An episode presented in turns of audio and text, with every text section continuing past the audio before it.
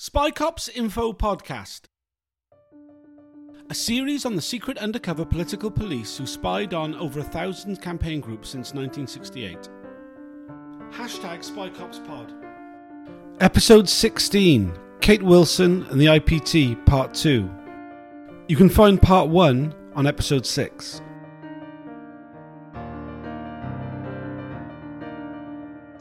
This is the second a series of podcasts about Kate Wilson's case before the Investigatory Powers Tribunal, a human rights case stemming from the discovery of undercover police officers sent to spy on environmental and social justice movements. The uh, previous podcast was just after the hearings finished and focused, if that's the right word, on initial reactions and thoughts about what took place during the hearing.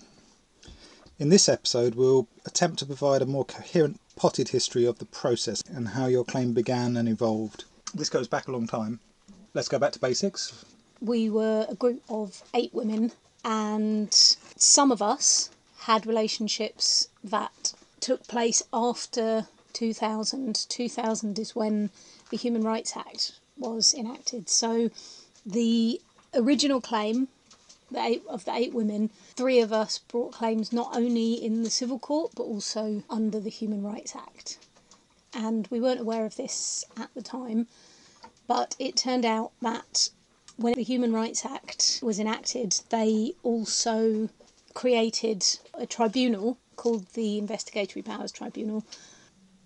The IPT has all kinds of powers to keep things secret, and the police turned around and said, We don't want any of these human rights claims being heard in open court, and we want them all to go to the Investigatory Powers Tribunal it was ultimately ruled that the civil claim parts of our claim would go to the High Court. None of them did come to court because the police settled those claims out of court, but that the human rights claims would go to the Investigatory Powers Tribunal. So that's how I ended up there. In uh, 2015, the police issued their apology to some of the claimants in the civil case and settled out of court. That uh, settlement didn't apply to you a legal weirdity about the way that I settled my civil claim compared to how the other people who were bringing cases, who had human rights claims and civil claims, settled their claims, meant that when my civil claim was settled, the human rights claim remained live. What did you know of this uh, IPT and what were your expectations? Back in 2011, 2012, when we were filing the claim, all that we knew was that almost all hearings take place in secret. Over 99% of the cases that had been brought, they had found in favour of the government. We had no desire whatsoever to end up in the Investigatory Powers Tribunal. That was what we knew then. In the intervening years, while the civil claims were going on, Privacy International and a number of other organisations brought cases in the Investigatory Powers Tribunal. The Investigatory Powers Tribunal found in their favour on a number of issues, which changed our attitude a little bit towards taking the case there. When it came to it in 2017, whether we wanted to go ahead with the human rights claims, we did. So by now, I think we're in 2017. A lot had gone on in the previous six years, a lot of new discoveries about the spy cops. How did that affect how your case would now proceed? It made a massive difference. So when I first brought the claim in 2011, it was very much about Mark. Gradually, in the years after, we started to find out a lot of the political context. There were two specific police units only spying on political groups, and that it was not about any kind of criminal investigation, but it was a question of gathering intelligence on political dissent. Theresa May had declared the public inquiry into undercover policing, and the full scope and extent of Spy Cops operations was a lot clearer, and other people that I knew personally had been cops. So when it came to reopening the human rights claim, the whole terms of the claim for me had changed. The particulars of claim that we ended up filing were not just about the sexual relationship that I had with Mark, they were also about the length of time and the sheer number of undercover police officers that I had come into contact with during the course of my political activism and the systemic aspects systematic spying on people for their political beliefs and sexist abuse of women because of course, I'm not the only woman, and it's not even just the eight women who brought the case. There are 27 women who are core participants in the public inquiry because of relationships that they had with undercover police. Okay. Without getting too bogged down in detail, can you tell us about your experience of the process between submitting your new statement of grounds and when you actually get your day in court? It was long and torturous. The police kept making applications. They would lose their application, the claim would go ahead, they would then change their legal team and make the same applications again. It was like Groundhog Day. They completely ran us out of money, and ultimately, I was not able to retain my legal team, and I ended up representing myself. I had to find people and bring them in who were willing to volunteer. And well, I mean, you know that you were one of the people that that stepped in. So you've no longer got your professional legal team. You've got volunteers. And this is when you started to receive disclosure, and you received a huge quantity of disclosure. Can you talk about what it contained? When we first brought the claim back in 2011, the main motivator for why we were bringing the claim was we wanted answers. Who was making the decisions when we went out for dinner? Was that my boyfriend inviting me out for dinner, or was that something that he had been instructed to do by his commanding officer? What did they write down? What who else knew about the relationship? So there were many, many, many questions that we had, and what we wanted was to see our files. In February 2020, that is finally what I got. It took nine years, and by the time I got it, I had no legal representation. There was no one else bringing the claim with me, and I was told in the first instance that I wasn't allowed to show the documents that I was receiving to anyone else. I received thousands of pages. The police evidence file for my claim contained 10,000 pages by the time we went to trial, I had been given redacted versions of maybe half, a bit less than half of that, almost 5,000 pages of redacted documents from the time. Those documents included what are called the contact logs. Mark Kennedy had a handler, he had the same handler for seven years while he was undercover, and he would be phoning that handler, texting that handler, sometimes four or five times in an hour, multiple times throughout the day. Anybody who knew Mark will remember he was the original phone addict. He was always texting, he was always on his phone. Uh, it's quite normal nowadays, but at the time it was a little bit odd. And what he was doing was sending texts to his handler. He is known throughout the documents I received as EN31. And EN31 kept detailed records of the communications he had with Mark and the meetings and discussions with their commanding officers. There is also a log of the decisions made by the commanding officers. It's a slightly more official document. Mark Kennedy's handler's notes were basically his own notes made on a computer. The log is a handwritten book with numbered pages in the way that police evidence is supposed to be kept, and also Mark Kennedy's own notebooks, which was very, very disconcerting to be looking at these pages writing about us in a police notebook in my boyfriend's handwriting.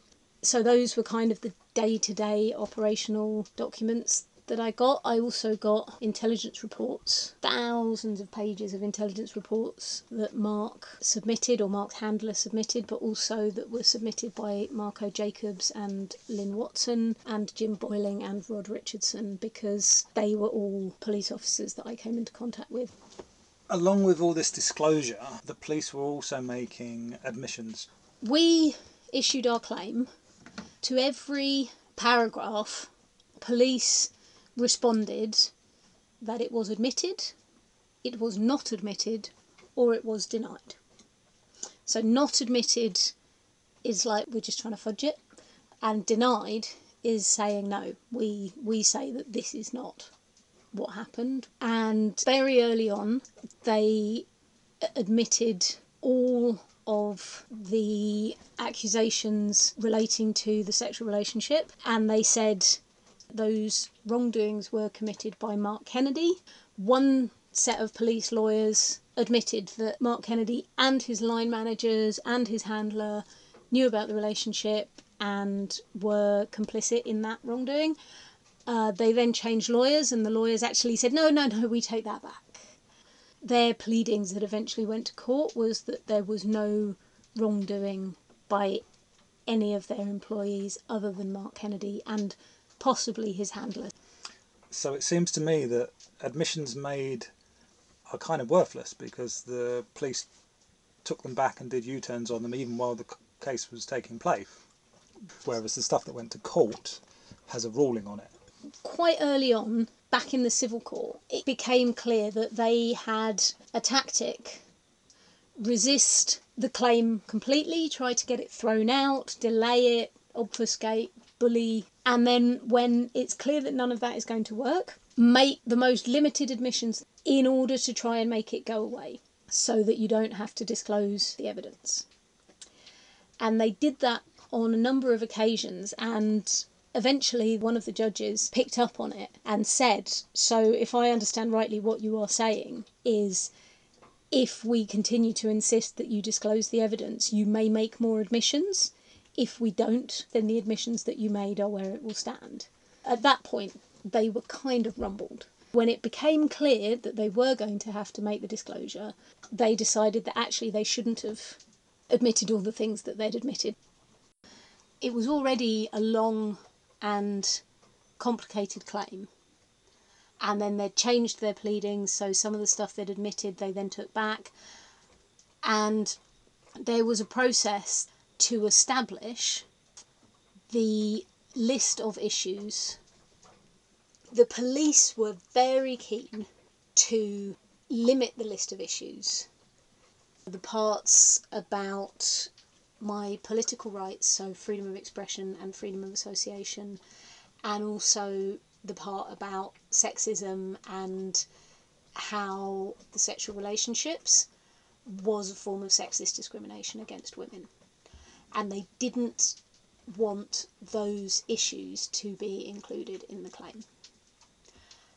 For example, they would say that nothing relating to sexual relationships with any other women was relevant to the issues or was relevant to the claim. Or the proportionality and lawfulness of the operations as a whole was not an issue. This is my claim. I'm the person who is saying these. This is what I'm making a claim about. The court can look at the claim and the court can decide that I'm wrong, but the police can't decide these things do not get included in the trial because the police don't want to talk about them proportionate's an expression that comes up a lot. The police saying it's not proportionate to deal with these things. Proportionate is used a lot in the case and it's used in two contexts. So, on the one hand, the police are trying to say it's not a proportionate use of the court's time and it's not a proportionate use of taxpayers' money for this claim to go ahead. The sexual relationship was such a grievous abuse of human rights that it's no longer important to look at the political rights, freedom of expression, freedom of association, the right to privacy, the right to family life. Because we've admitted we killed the security guard, so like we don't need to talk about robbing the bank. So it's no longer a proportionate use of taxpayers' money to look at those issues. I don't think those things are insignificant. But the other use of the term proportionate is in relation to their ability to justify the deployments in the first place as so, necessary and proportionate based on the activities and behaviour of the people that they are targeting. Yes, so these operations were certainly after 2000 subject to authorisation. Law says that the operations have to be necessary and they have to be proportionate to the kinds of criminal activity that it is intended to prevent. The legitimacy and the lawfulness of those authorisations is one of the big issues that we ended up dealing with at the trial. So it was proportionate to deploy Mark for seven plus years uh, at taxpayers' expense to infiltrate these movements. It was proportionate to duplicate much of what he was gaining by having other officers also deployed in similar movements.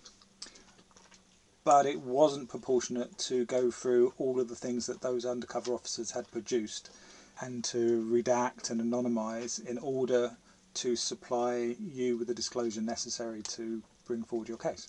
That was the police position, yes. Obviously, no, I disagree. And uh, they were uh, ultimately forced to disclose? There's a lot of questions that I still have about that process because they conducted what they called an evidential review. That yielded 10,000 pages of information. It's not entirely clear to me even now which pages I got to see and how many pages were ultimately kept from me. The court partially ruled in my favour on the disclosure issue, but not entirely. So they fought over giving you stuff that you knew they had, And that went on for a very long time. but there was also evidence that was conspicuous in its absence.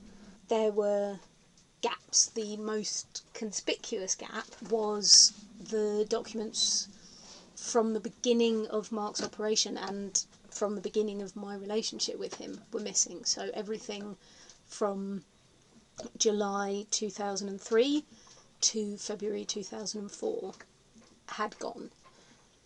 I'm sure that there were other. We weren't given all of the contact logs or all of the notebooks. We were only given the pages that referred to me, and later we were also given pages that referred to other women who were witnesses in my case. One really significant moment for me was when they finally, in October 2020, after more than three years, admitted that five other undercover officers had breached my right to privacy. It came completely out of the blue. Up until that point, they had basically been denying that I had had any contact with those officers, that I had to justify why I was including them in my claim. But when it finally came to the point where they were forced to make disclosure, it turns out that Rod Richardson was inside my parents' home back in 1999, and they have reports of that, and that both Lynn Watson and Marco Jacobs were present at events where Mark and I were a couple. So there was a lot of evidence that really didn't come out until the very last minute before we went to trial that made a very big difference to the case. So we're talking now about the latter part of uh, 2020, and you're representing yourself at this point, and you've got thousands of documents to read. Can you tell us about your preparation for trial, what the work entailed at that point? It was probably the most intense work I have ever done in my life. Um, I'm not sure how effective a lot of that work was because I was in a total panic and I was learning a lot on the fly. The part of the case that I had to deal with on my own was to analyse thousands of pages of documents and work out what was missing and what else we needed in order to be able to make our case. Trying to understand the way that their record keeping worked, trying to guess what documents might exist that I wasn't seeing, to explain to the tribunal why all these documents were important. So, in that case, you're talking about documents that you haven't seen, but you've also got stuff which you have been given, uh, heavily redacted. The process of trying to work out what we were reading wasn't just the redactions. We were getting the pages served in random order. The beginning of this page comes after the end of that page, and trying to sort them out into chronological order. It's very difficult to interpret the document. The police didn't have people who were involved in creating those logs and creating those reports, telling them how the whole system worked and what people were reading. In that sense, we had a bit of an advantage because we did understand some of what we were reading. The places and the events that were being talked about, although it was very, very weird to be reading it in those terms, we went through all of the records of the operations that we were given and fed them into a chronology with keywords so that we were able to search it and look for stuff. Well, you're talking about the, the indexing that uh, that involved a lot of time, a lot of effort, but it generated a system whereby we could rapidly search the disclosure to answer a question about what officers met on a regular basis or what was taking place when a particular cryptic decision in the decision logs was uh, signed off on.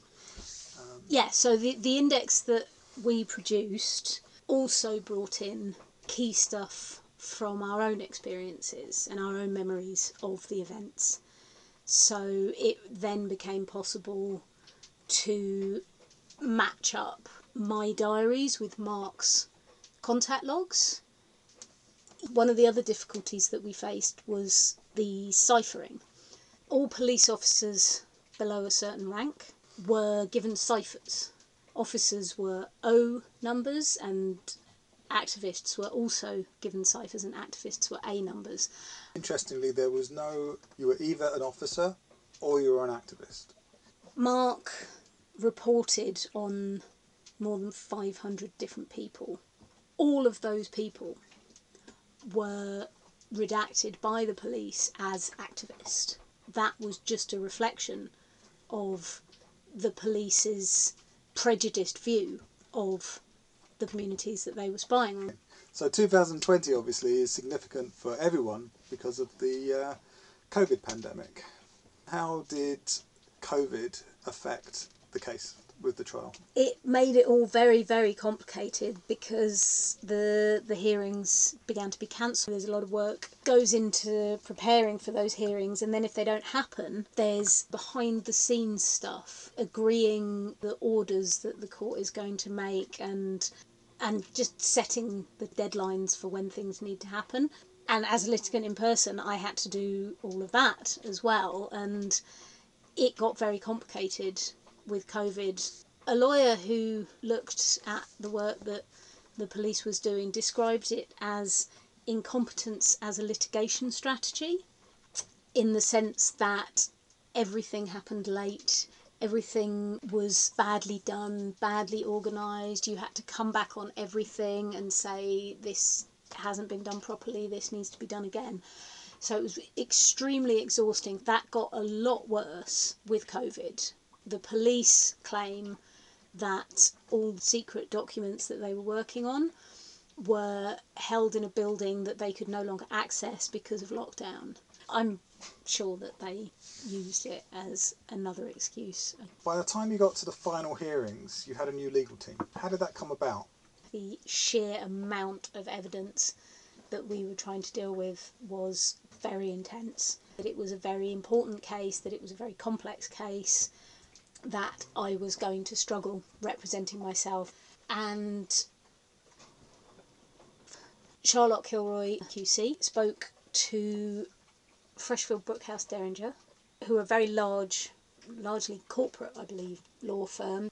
They have a pro bono department and took the case pro bono in January of 2021 and they said you need to seriously think about whether we can do this between now and April. The alternative being with a new legal team to ask for a delay. Yeah. And I just couldn't face it. We were heading for the 10th anniversary of having filed the claim, and the lawyers were just amazing. I was working all hours. I would send emails at 2 a.m. on Saturday night, Sunday morning, get a response within 10 minutes so the final hearing was in April, but you had a final pre-trial hearing in March. This time with uh, your new legal team. What was going on there? The March hearing was about witness statements. The police had submitted witness statements by Sir Stephen House, who is, I believe, Deputy Commissioner to the Metropolitan Police. He is And disgraced ex-Scottish police. This was the guy who they hoped to palm you off with instead of disclosure. so, yeah, the, initially Sir Stephen House made a witness statement that was supposed to be an answer to all the factual questions so that they didn't have to disclose any of the documents to us. Having a police officer who has no background knowledge to the claim reading documents and writing about them. The police then said that he would not be presented for cross examination on the basis that he had no first hand experience of the facts and therefore there was no advantage to cross examining him. His witness statements contained a lot of opinions, conjecture, and inferences that he had drawn. Uh, they also said that they did not intend to cross examine me or any of my witnesses. The hearing that happened in March was about those decisions by the police on the question of cross examination. What came out of that was that if they were not going to cross examine any of my witnesses, it was because they did not dispute any of the facts that we set out in our witness statements. That's particularly significant because it means that they did not dispute that Marco Jacobs had a relationship whilst undercover, and that's something that they have been avoiding officially admitting up until now. They also accepted that the court should disregard all of the opinions and inferences expressed by Sir Stephen House in his witness statement. I believe what happened was Sir Stephen House made these witness statements. We were never supposed to see the documents. There would therefore have been no danger of embarrassment at cross examination because we would have been cross examining him blind about documents that only he had seen. Once we actually had access to the original documents that he had written his statement about, the danger of him being acutely embarrassed was high. I was very disappointed that we didn't get to cross examine Sir Stephen House about some of the conclusions that he had drawn. This pre-trial hearing basically established that there would be no uh, witnesses or cross cross examination at the main hearing, and that everything that your witnesses had said was undisputed, and that everything that Sir Stephen House said was all disregarded because you could not question him on uh, on what he said, which was an interesting way to lead forward to the, the main hearing. We're going to pick up on the trial itself in the next podcast. Thank you very much for your time.